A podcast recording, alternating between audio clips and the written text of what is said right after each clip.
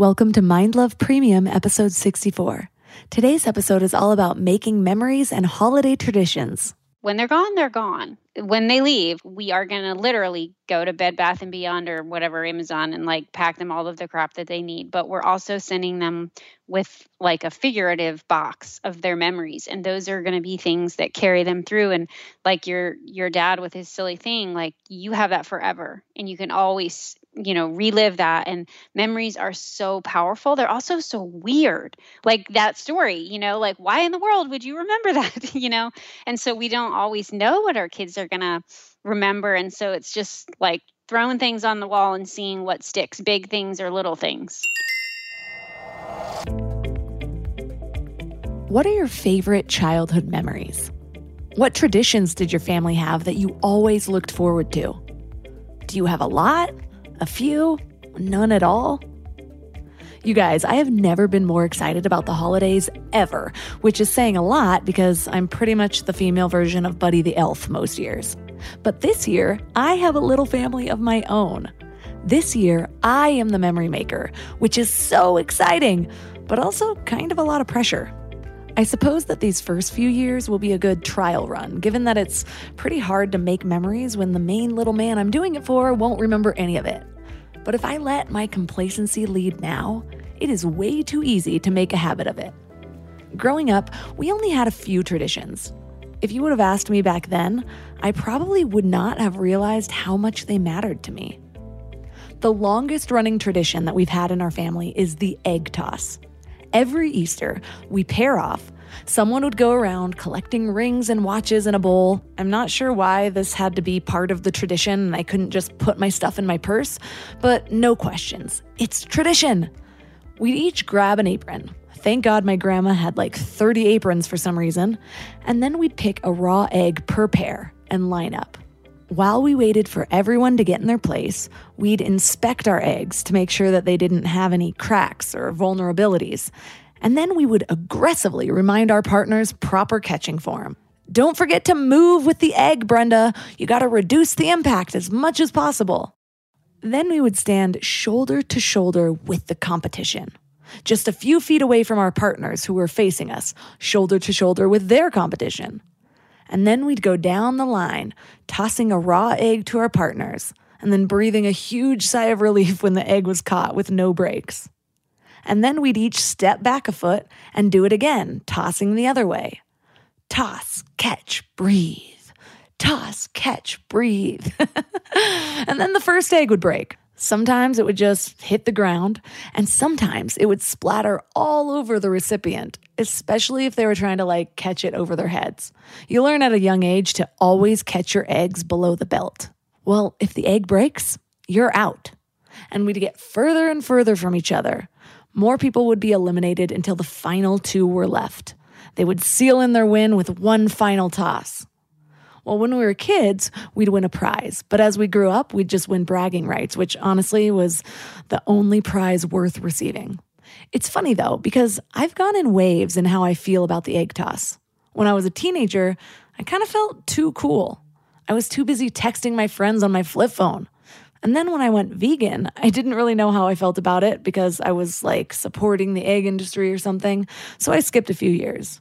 But then one day, I remember someone asking me about my favorite holiday. My instinct was to say Christmas because I just love everything about the season the smells, the sweaters, the shopping, the coziness. But when I thought about which holiday I am most excited to gather with my family, I realized that it's Easter. And when I really thought about it, it was because of the egg toss. And as much as it was about the egg toss, it also wasn't about the egg toss. It was about the tradition. It was the one and only tradition that has existed my entire life and involves my whole extended family. It's something we can always count on. Something that makes us forget money issues or health issues because all you can think about is that egg flying toward your face. It brought laughter even when people weren't getting along. In fact, by the end, most of us were totally cracking up. See what I did there? Oh, oh, come on, take a yolk. Okay, I'll stop. You can just ignore me. I promise omelette funnier in real life. Oh my God. Okay, moving on. I honestly am not sure how to even get back on topic now. Oh, yeah, traditions. Okay, the point is making memory and traditions for your family can be a lot of hard work. So it's easy to convince yourself that they don't really matter and just skip them. But those traditions might be the thing that stick out the most when your children or even when you think about your lives. There's something that everyone in the family can look forward to. They can be the points of stability in a chaotic world. So, how do we start to make traditions that our families do look forward to for a lifetime? Well, that's what we're talking about today. Our guest is Jessica Smart, author of Memory Making Mom and Let Them Be Kids. Three key things we will learn are how traditions can write our family's stories, how to give your family the gift of spontaneity, and how to overcome resistance to tradition from older children, plus a ton of ideas for year round family traditions. But before we dive in, I want to invite you to wake up to the morning mind love. Every weekday morning, you get a little piece of inspiration to set your tone for the day and give you something positive to focus on. It's kind of like a little oracle from your higher self. Plus, when you sign up, you get two free gifts a 30 minute meditation and 30 days of self reflective journaling prompts to help you grow. And it's all completely free. So join over 9,000 people and go to mindlove.com to sign up. And now let's welcome Jessica Smart to the show. Thanks for having me. So, what inspired you to make an entire book about making traditions a priority? I mean, I guess there were two things. Number one, I wanted that book myself. And so I looked a lot of different places. I kind of had this vague sense that I should be doing them more. And so I Googled like book on traditions and just didn't find exactly what I wanted. So um, part of it was not like, oh, I'm some expert on this, so I'm going to do it, but it was very much like an in process thing, living it out while I was writing it. But I do talk in the beginning of the book about like there was just a very scary moment with my son and kind of a wake up call. Uh, he has food allergies, and so he had a really serious food allergy reaction and like very serious four EpiPens, you know, breathing and, you know, just all sorts of medicine stayed overnight in the ER and stuff like that. And so through that kind of experience, you know, those kind of things do usually wake you up to what you're doing and not doing that you like and don't like. And so he was five. He was my oldest at the time. And I had, I was pregnant and then I had another one. And it was very much like, okay, how do we feel about the trajectory that our parenting is going? Are we spending time on the things that matter? Are we really investing in our family? You know, making special memories. And I didn't love the answers to those questions and realized that traditions kind of are the missing link because they make you do what matters to you. Like you pick a value and then they make you implement it regularly. And if you have kids, they will remind you every year that you need to do it or whatever it is every week. So um, it's just been such a blessing to our family. And I still go back and reference the book and get ideas from it. I love that. When I do that too, I'll write certain things down for like my audience and then it ends up being my best resource because it came from the heart. So why though are do we find traditions so beneficial? Because I remember when I was a child, I remember my mom trying to implement traditions and like I think there was a certain point that she realized, oh, we need more traditions. So she started like implementing traditions when I was like being a defiant little teen. And I was like, traditions are so stupid. Why would we do the same thing over and over again? And then looking back, I'm like, I see my husband had certain traditions. And then I see the, the traditions that did end up uh, holding through or, or actually being implemented, the ones that I didn't resist so much. And they're some of my favorite times. So I'm like, why was I such a little stinker? yeah. So have you experienced that, like your kids fighting against the traditions? And in if so, how have you brought it around to where they're more accepting or they get excited for it? Or was that just a me thing? and I think the older they get, that becomes an issue depending on the personality. And we, you know, as you and I are recording this, it was Halloween a week or so ago. And, you know, we usually have celebrated it kind of in the traditional way in the neighborhood with dressing up and that kind of thing.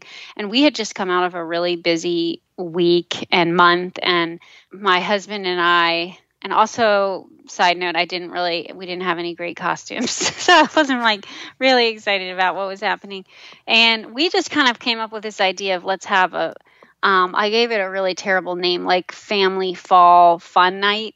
And my almost 13 year old son was rolling his eyes and doing all of the things that someone that I would have done at that age when someone said Family Fall Fun Night.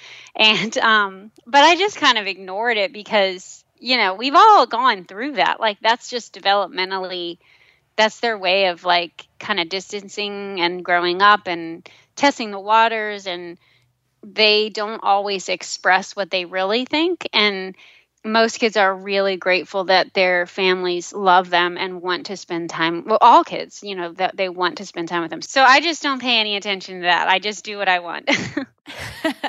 That makes a lot of sense. I mean i can see when the times that my mom my mom pushed through and i even maybe i'm looking back on it with like rose colored glasses but I, I i picture myself being like the the defiant little rev, rebel almost being grateful because I am at least I, at least now. But as a parent I uh, can also see how much work went into so many things. And I I can see myself being a parent now just trying to keep up with dinner and cleaning the house. And so then to add another thing of like okay now do I go out and buy all the things that are involved in this tradition or take all the time to cultivate this moment. And so, what do you do in those moments when it just feels like too much work? Is it worth it? Yeah, I mean, there's a lot there. I I mean, I definitely would say that it would and I think what's hard is that the generation that you and I are raising kids in you know that we are expected to do so much on a lot of different levels. We should look fit. We should look cute. Our nails should be done. Our house should look great.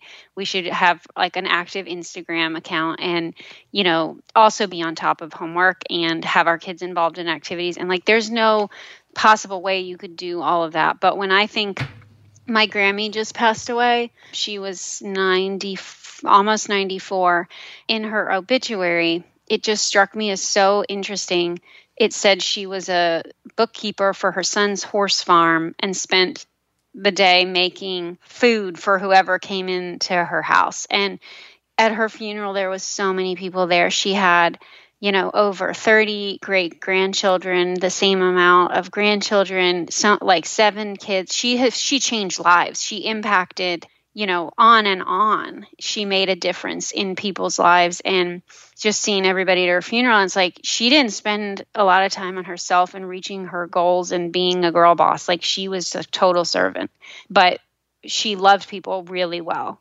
And so I think reminding myself that the people who made a huge difference in my life weren't like you know these amazing professional people who like did so many different things. They just like cooked meals and loved whoever was involved in their world is so challenging for me. And so it kind of just points my and again like it's not very like sexy right now to say but like it just turns me back to the little ones that are in my own house because someone else can give the big talk. Someone else can you know seal the deal.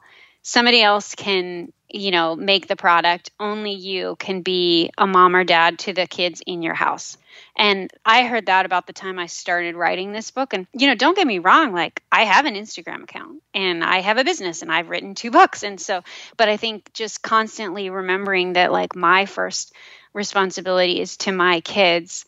And back to your question, like, it's the silly little regular things that we do to show them that they're loved and you know nobody wants to have like this crazy mom that's like come here you have to like you know color your santa. Like we always do this. Get here and like is mean about it. You know it, it needs to be like a fun thing for everybody. But our kids do love like whimsy and fun and spending time with us. And when we make them good meals like they you know things like that um, it is a way to show them love and so there's no two ways about it if you're doing those things you're not doing something else but i'm just personally trusting that in the long run i'm going to be grateful for that that time that I invested. It's yeah. funny because my my dad didn't have a lot of money and my parents were divorced and so and my dad didn't have custody for most of my life. So it was like the little trips and stuff were kind of the traditions with us and we'd go camping and but I look back to even these little moments that one might not think of a tradition, but it's something that happened regularly. And uh, the example I'm thinking of is often when I'd go with my dad, especially as a young child, I'd be crying because I was used to my mom and my dad didn't live with us like really my whole life. And so I look back when I was really young and it was almost like being uncomfortable when he'd pick me up. And so often when he would pick me up to go on a trip, I would be crying as like a three or four or five year old. And when we'd get to an off ramp or an on ramp, you know how sometimes you like go onto the highway and then you could just stay in that lane and it would immediately loop you back out and then back on and back out. Mm-hmm. He would when I was crying in the car with him, he'd like find one of those and just keep going in a circle and like quote this cartoon. Which, which way do we go, George? And eventually he'd do it until I started to laugh. And maybe somebody else wouldn't consider that a tradition, but it ended up becoming something where the moment I felt him doing that, like the first time I was confused, like, what are you doing, dad? And then the 11th time, it would just automatically make me laugh. And so it can be something as silly as that that becomes something ingrained. And I, and I remember that like the back of my hand and I can still hear his laugh in those moments. Yes, I love that. And you know, putting myself in your dad's position, like he's sitting there, he probably could have felt sorry for himself, sad, awkward, like ignored you basically, but he chose to push the look past whatever look past whatever awkwardness he was feeling to focus on you and to choose joy. And like there's so much in there that is like we face those kinds of decisions every day as moms and i don't always do the right thing um, but what a cool dad i did not expect to cry in this but um, yeah I, mm. it's like I, I lost my dad in my early 20s and so it's those moments mm. you know like uh, i never really got to know him as an adult where you see this deeper aspect. He was just my dad. And so there's these moments when I reflect back on him and I'm like, oh my gosh, so true. Like how heartbreaking it would feel in that moment for him and so i'm just so grateful he he did those little things and another thing i appreciated about him so much that you talk about in your book is spontaneity and looking back mm-hmm. maybe his way of being spontaneous wasn't the way my mom hoped he'd be taking me to the movies and then all of a sudden she'd get a call and be like we're going camping instead and Aww. he'd have like on the roof of his vehicle uh he always just had the camping gear ready to go. Mm. And now looking from my mom's perspective, that was probably horrible for her. it was yes. super fun for me and my dad. so, how do you be adventure ready or or include spontaneity in with traditions cuz on the surface level, they seem like two different things. You know, a tradition is something expected that you can do over and over again, and spontaneity is something that just arises out of the moment. So, how do you combine those two things? Yeah, and I think different personalities are better at different ones. Like, obviously, your dad was really good at being spontaneous, but um, I think it's like two sides of the same coin because I remember my my mom was not a spontaneous person, but when she would do something totally off the wall and silly, we were like really disarmed, and it really like made us see her as like a human. And you know, I think we just get in a rut with our families, and I'm you know I am not saying I have this all figured out, but I just always kind of ask God for help if I feel like this is just me personally. But, you know, if I feel like I'm in a rut and I'm like, okay, I want to show love to my kids, but I have to be honest, like I'm feeling totally drained.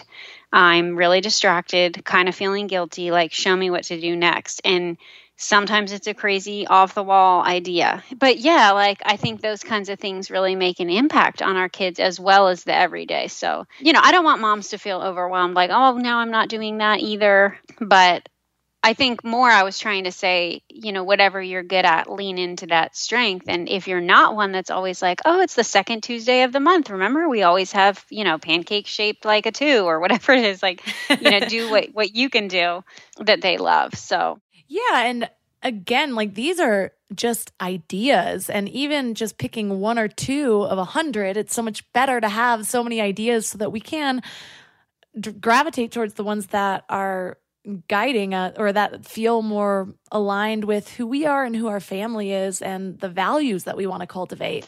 And I yeah. really loved the idea that you said of think of your default personality and do the opposite. Again, just yeah. one idea of doing it reminds me of that Seinfeld episode with George. when all of a sudden everything starts going right for him because he just starts being his opposite self. I'm sure people oh, in the funny. audience have heard this, but it's a great yes. episode. Have you done that before and what were the results? I mean, so are you familiar with the Enneagram? Yes. We've done episodes so, on it.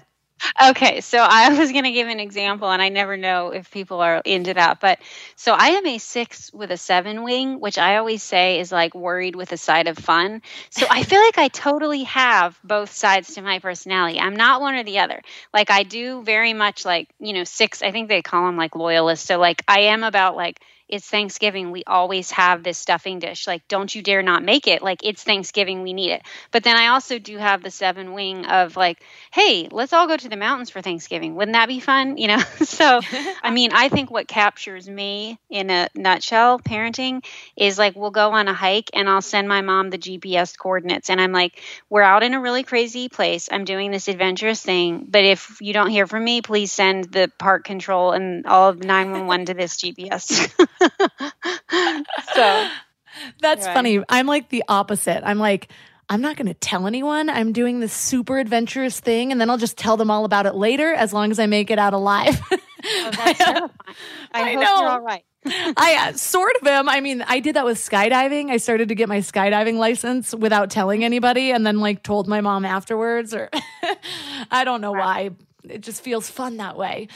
Yeah. But when we are you also talk about making memories. When we're making a memory, we are rewriting the story of our families and our lives. What do you mean by that?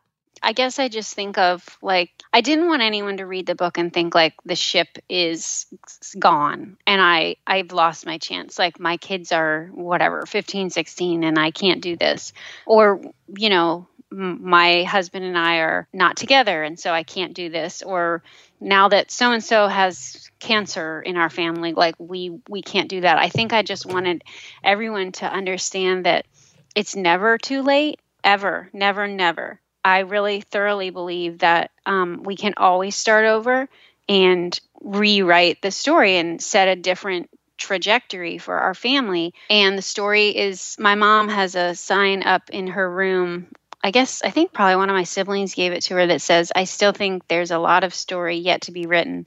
And my mom's almost 70.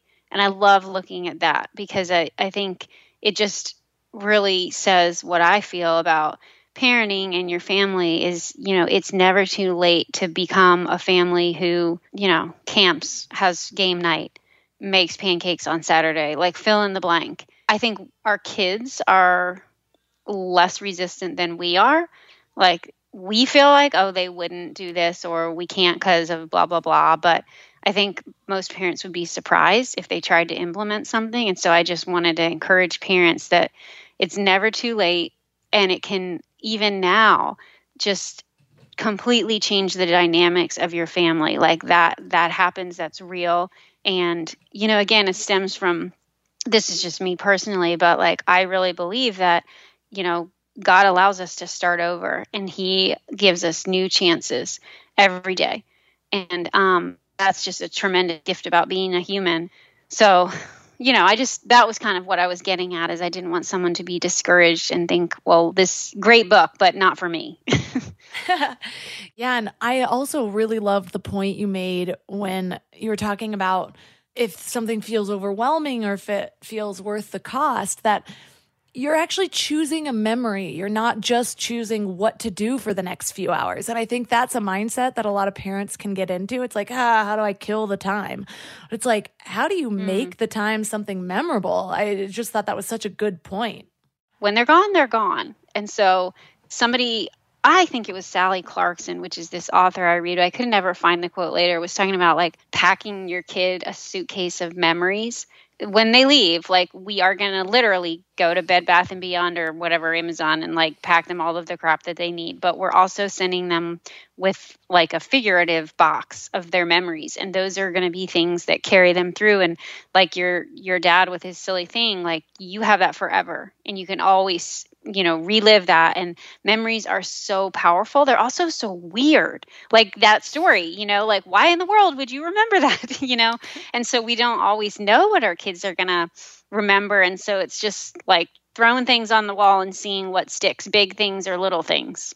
Yeah and it's like a combination of like novelty and then doing things over and over again. So I tend mm-hmm, to remember the exactly. things that like that we only did one time that were this special thing or the first time um tradition was created or then sometimes I don't ever remember the first time. I just remember the the subsequent times and I'm like I don't remember why or when we started that. And so it's kind of a combination of those two.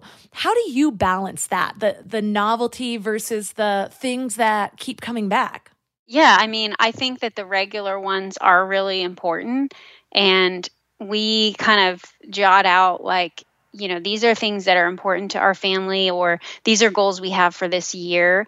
And we have kind of like in my book it kind of divides like okay you have your holiday traditions and you have your food traditions and you have your how we celebrate birthdays in our family. And so i think like one of the things i was trying to do was just get people to think of all the different categories and maybe kind of have in their head of like here's how we're going to handle this as a family. And then as a result, like also just being open to any random thing. And, um, you know, I think certain personalities are better maybe than others, but just being open to what comes along and what your kids might love and always asking them for ideas too. It's super interesting to ask them like what is your favorite thing that our family has done or was like a huge memory that you have and you might be surprised what they say and also be encouraged to either do again, you know, or kind of get a related totally different idea you know because sometimes as parents we don't always have a gauge of like what they loved. At least i don't. Yeah. And how do you brainstorm for new ideas? What gives you inspiration? Because I know there's a lot of moms out there that are just like, I'm just not creative. I can never live up to this like Instagram mom who comes up with all these fun ideas.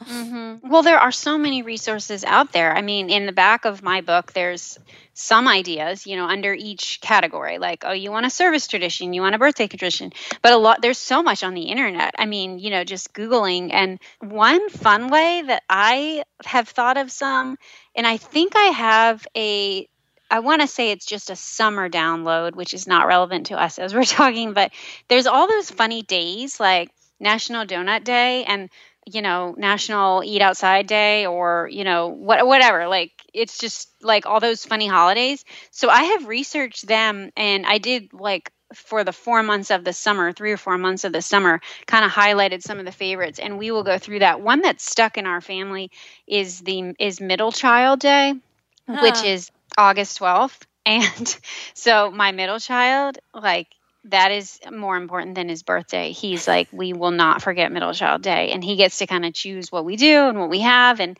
so, you know, I would just say look online, definitely in the back of Memory Making Mom, or just kind of Google like funny holidays, and that would give you something to start with. You also highlighted the importance of thinking about beauty when we're creating traditions. And it's funny because my husband and I often share stories, and for some reason, I just wasn't really a child that appreciated beauty all that much. I don't know why. I don't like that about myself. Mm-hmm. My husband, though, is. He's always been that way. Like, he'll stop and be like, but look at this view. Now I'm totally mm. like that. And I think he's rubbed off on me. And it's interesting because I look, he, we've tried to discuss like well what was it do you think that really spurred your appreciation of beauty? Because i think that appreciation is so important for a child or for anybody because you can go your whole life without focusing on the gratitude or focusing on the beauty right in front of you and and creating a habit of looking at the things you don't like. And so how do you get your children to appreciate beauty or how does that idea of beauty come into your traditions I mean, like you said, it just is kind of like opening your eyes to things like like your husband does. And so pointing it out to them and I think like realizing that we all see beauty in different ways, but there was this saying about, you know, it more that more is caught than taught basically and so i think the best thing you can do is to show a lot of love for the things that you love and that you think is beautiful. And that i think they'll catch on to. Like i'm really a big weather person and w- like nerdy weather person. Um, but so my kids you know we look at the sky and like if there's a storm like watching the clouds and counting the lightning and you know just stuff like that like that's what gets me excited. And so i bring it to them like i'm not a horticulturalist or whatever the word i can even say it so you know that would be weird that would be kind of a stretch for me but i think we can just like I heard somebody say, what's the word for where you're like an art purveyor? I think is the word where you like bring art to someone. And I heard someone describe that that that's sort of like parenting or motherhood is that you're just bringing pieces of art to your children. No, when I say pieces of art, I just mean like beauty in the world. Like you're bringing things to them to appreciate. Like look at this cat. Like, do you see? We have the most beautiful black cat that lives at our property. L- look at his eyes. Do you see those slits? And see how his fluffy tail is? And look how he walks. Isn't that funny? Like, it's like saying things that are, you know, feel like dumb and intuitive to you, but opening their eyes. So I think it's just a mindset of, for us, like, you can't pass on what you don't have. And so I think first step is like, just getting yourself in a good place and really loving life and you know pursuing your passions and opening your eyes to you know nature and beauty and all those things and then just holding your kids hands and bringing them along. Yeah my doula stopped by the other day. Um, i have an eight and a half month old but i love my doula and she lives in my city. So she stopped by to just catch up and she brought her kids and she is so good at just being that like nature mom. Like that's where she brings her kids like barefoot outside in nature. And we live in the mountains. And so it's an easy place to do it.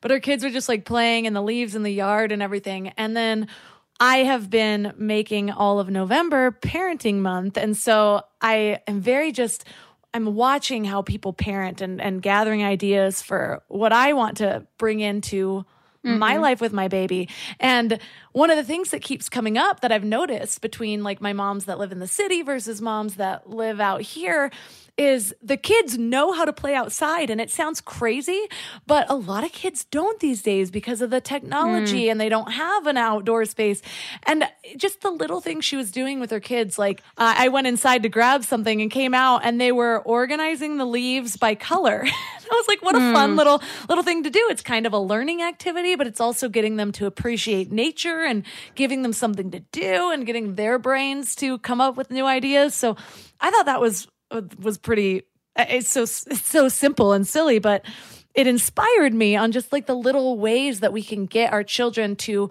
focus on the things that other kids might just or that they might naturally just sort of pass by yeah, and um, I talk about this in my second, but let them be kids. Like it's almost just a matter of you know, kids just figure it out on their own if you give them the space and the time and you put them in a good place. Like they just come up with those things. It's really amazing. So sometimes it's just a matter of like putting them in a really pretty place and just letting them play. Um, you know, we don't have to overthink it and come up with this like really 10 step lesson, you know, because they'll just figure it out. You brought up that some women hate their homes, but that also bringing it beauty into your homes is is kind of important for your family as well. What is it about how do you think about bringing beauty into the home? And then what about those women who don't like their homes and don't have the money to have an interior designer and all of that? That's something that I think about a lot. Like I love a beautiful space. I I do have I have cultivated different corners of my home to be beautiful, but uh, there's other parts that are just still a work in progress, like the bedroom. And I'm like, it's just too much. And this isn't where my, the priority for my money to go right now. And so I'm curious about that balance and how you bring that in on even maybe a lower budget. Mm-hmm. I think what I would say to somebody in the in those shoes that you're describing is like first of all declutter. Get rid of all of the junk and crap that is ugly and like the you know marie kondo that doesn't spark joy in you. If it's ugly you need to put it away or get it away or give it away. Um and so like that for me we've lived in right now we just built a home and we're living in like on a farm and it's amazing and it's so life-giving but i've lived in small homes and i've lived in you know decluttered ones. And so the first step for me was just getting rid of all the stuff that i didn't like because eh, i would just stare at it all the time. And you know it was sucking the life out of me on a level that i didn't even realize. And then organizing your space which again like some people are great at but like you know just getting it to be clean and decluttered, which I know like that's not a very sexy answer, but there's a lot of truth to that to just, you know, clear the palette and have like a fresh clean space. And i think there's a beauty in that you know like when we read the little house on the prairie series they did not have i mean they didn't have anything. You know they had very few things that were beautiful or like extra decor. But her house was beautiful to her because it was clean and everything had a place and it was full of love and it was warm. So, you know, it's a lie that we are being fed that it has to, you know, have all of the layered colors and textures and be like the current style and all that. Like it absolutely does not.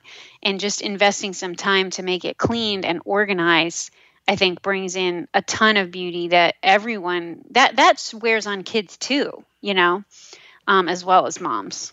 Yeah, and I always did appreciate that my mom had a very clean, very clean house, and uh, and she decorated well and all that. But she also gave me the space to mm-hmm. create my own room the way I wanted it. Which for me, that looked like like developing all the photos from my normal camera roll that we used to have back in the day and actually like making a whole wallpaper of them it probably looked hideous to her but she no. she let me do my own thing and uh, i mean it probably would be way overwhelming for me now to walk into that room with the posters and the photos and everything but it made me so happy at the time and so you can have right. little little themes or it doesn't have to be like the what you see on Instagram. It could it could be what's beautiful to you or to your family.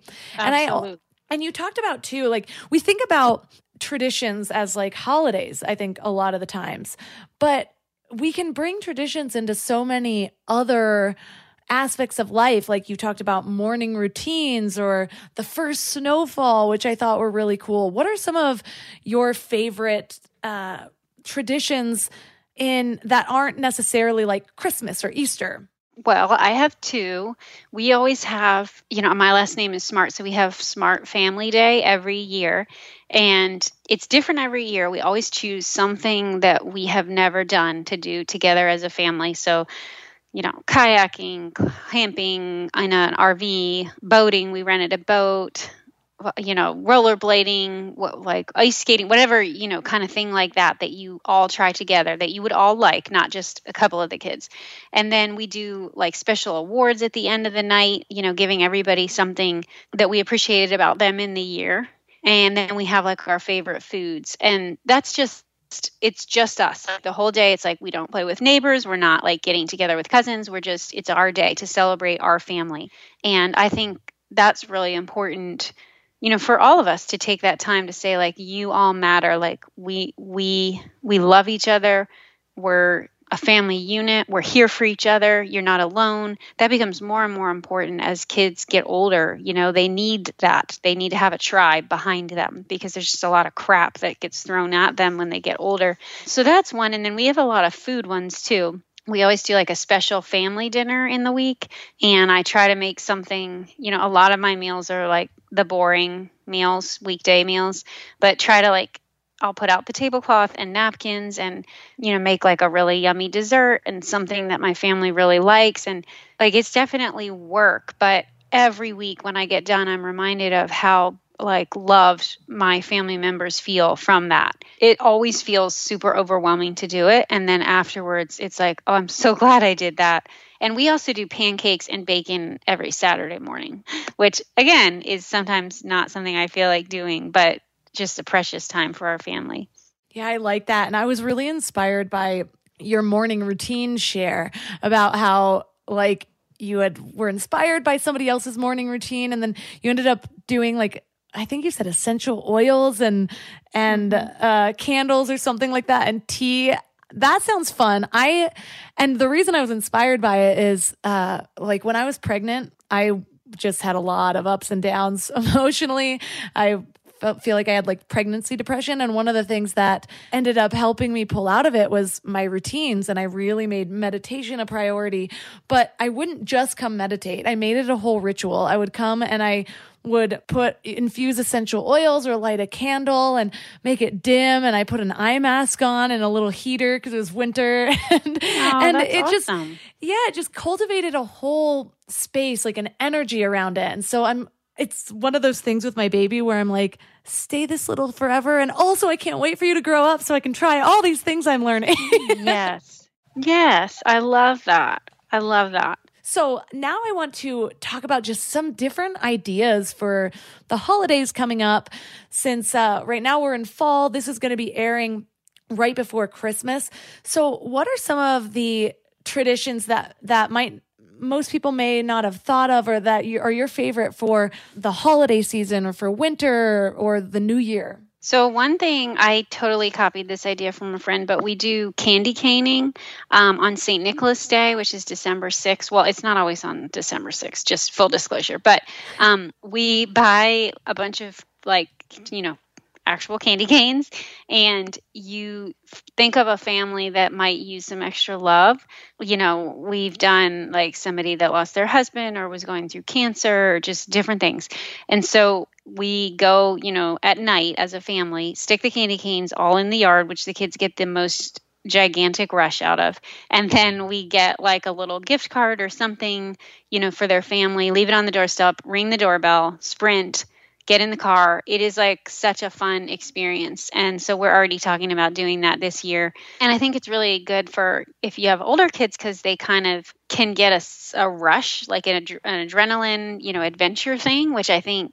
kids will look for if you don't give it to them in the home or show them like a healthy way to do it, they'll find it other ways. So doing that together is fun. And that then, sounds so fun because I remember that age, like teepeeing somebody's house was exhilarating, yes. and then and then it just had to keep getting more intense. Like, like we'd water a, it down. Your version of that. so much better because that's not very fun. You realize it's not fun when you're you end up having to uh, clean up the teepee from your yard after a rainfall or something terrible. Yeah, exactly. And then we always do like a candlelit dinner the week before Easter. The kids really like that. You know, of course, like they like gifts, but this year I actually asked them we've t- typically done four gifts like something you well stockings and which is like a hundred gifts and then like something you want something you need something you wear something you read and this year i just found i was struggling with that format because just getting it even and like i felt like last year they didn't get as many things that they were like really really wanting because i had to like you know fill in those blanks so i was like guys what if this year you know, we just go to three gifts. And I said, we in our family we don't like exactly do santa. I just have never really mentioned it. And so um, we just don't so but anyway i was like what if i give you three gifts and then you know the money that i would spend on the fourth we can put it all together and i'll let you look through the compassion international magazine like the gift catalog and you can buy something because i firmly believe that you shouldn't do something like that without your kids wanting to like i think you should get them to buy in and give you know, if they're sacrificing, they should want to do it. So I really did not know how it was going to go. But they all three were like, yeah, we want to do that. Give us three gifts and then, and they're not angel children. Okay. Like, I think it was just like a reminder that it is more blessed to give than receive. And so they got super excited about it. So this will be the first year we do that. But I kind of just was like, okay, you have this much money put it together and come up you know do you want to like buy chickens or pay to get a well for a family or i mean you know part of a well. it's not that much money.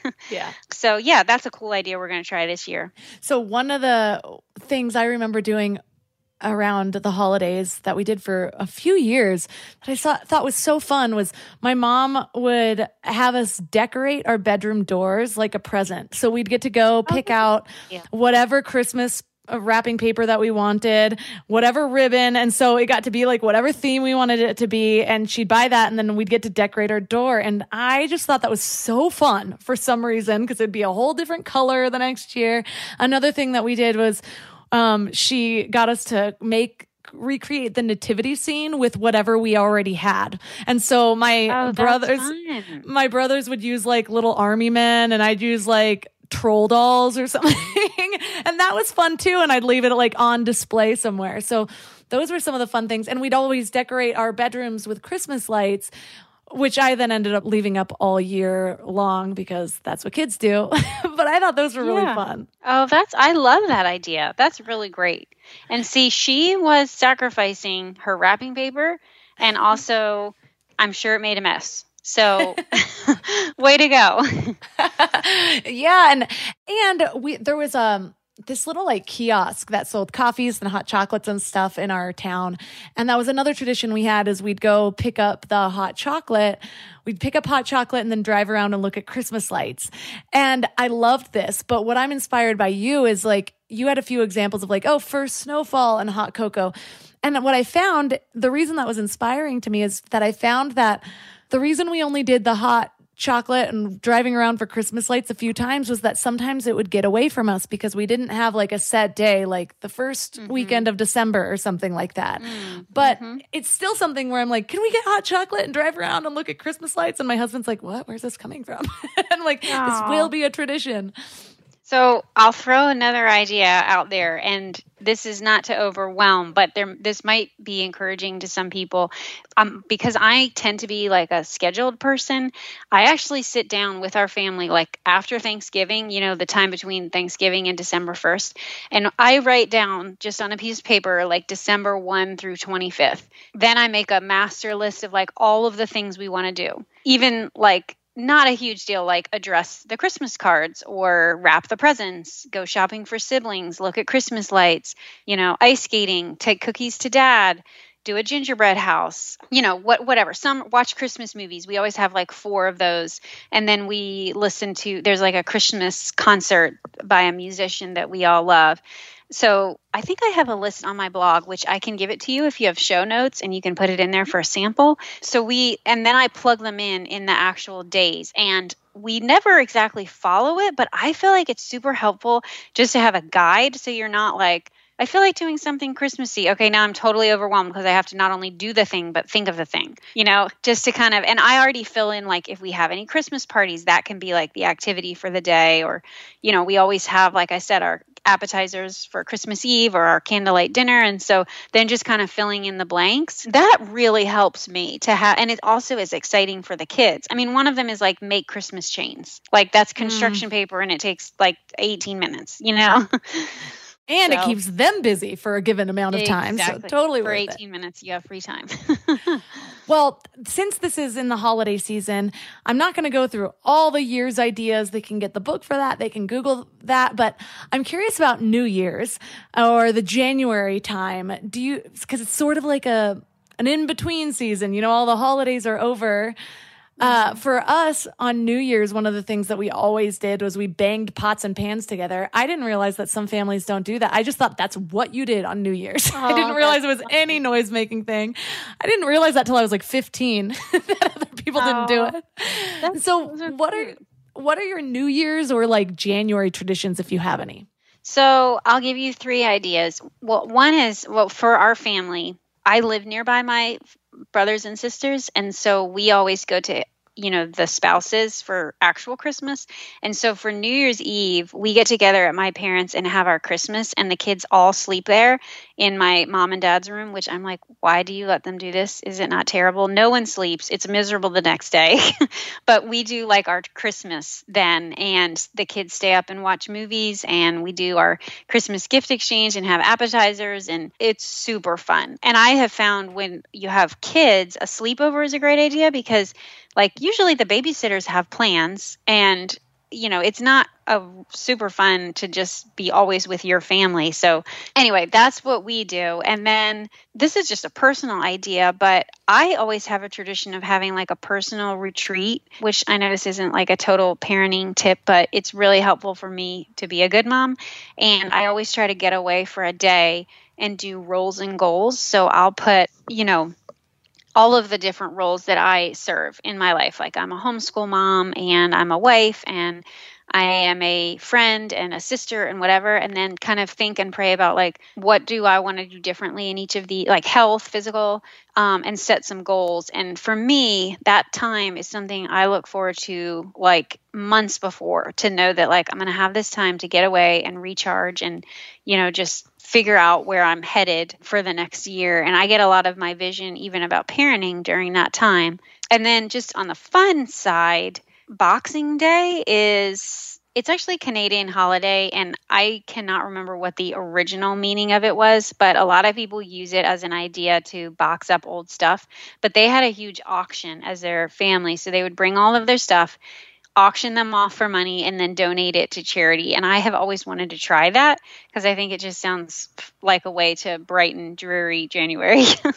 Oh my gosh, that sounds so fun. And I am totally adopting roles and Goals. that sounds yeah. awesome. I'm already excited. Well, thank you so much for uh, spurring creativity in all of us. And I have, uh, I'm really excited about it. I am just so excited to like build traditions with my little family. It's the first little mm-hmm. family I've ever had. Uh, it's funny. I, it's the little things that excite me so much. Like, uh, my parents were always divorced. And so I've never even had like, like in our family, I didn't have somebody to say like, "Oh, ask mom," because I'm an only child and I had two stepbrothers. Mm-hmm. It was like, "I'll ask my mom, you ask your dad," and so I've always been like envious about that. And it's funny because my husband mm-hmm. just said to our little eight month old, like, um, "I'll just." Something about like I'm handing you to mom. And I was like, oh, finally we're just mom and dad. So it's, mm. it's, the little things. So thank you for inspiring me and all of the listeners out there. So for those that are resonating with you and want to learn more about the book on traditions and also your newer book, Let Them Be Kids, where's the best place for them to connect with you online? So I'm on Instagram at jessica.smartt. Smartt has two T's. And then my website is smarttereachday.com. Smartter has two T's. So, and the books are on Amazon, um, Memory Making Mom and Let Them Be Kids.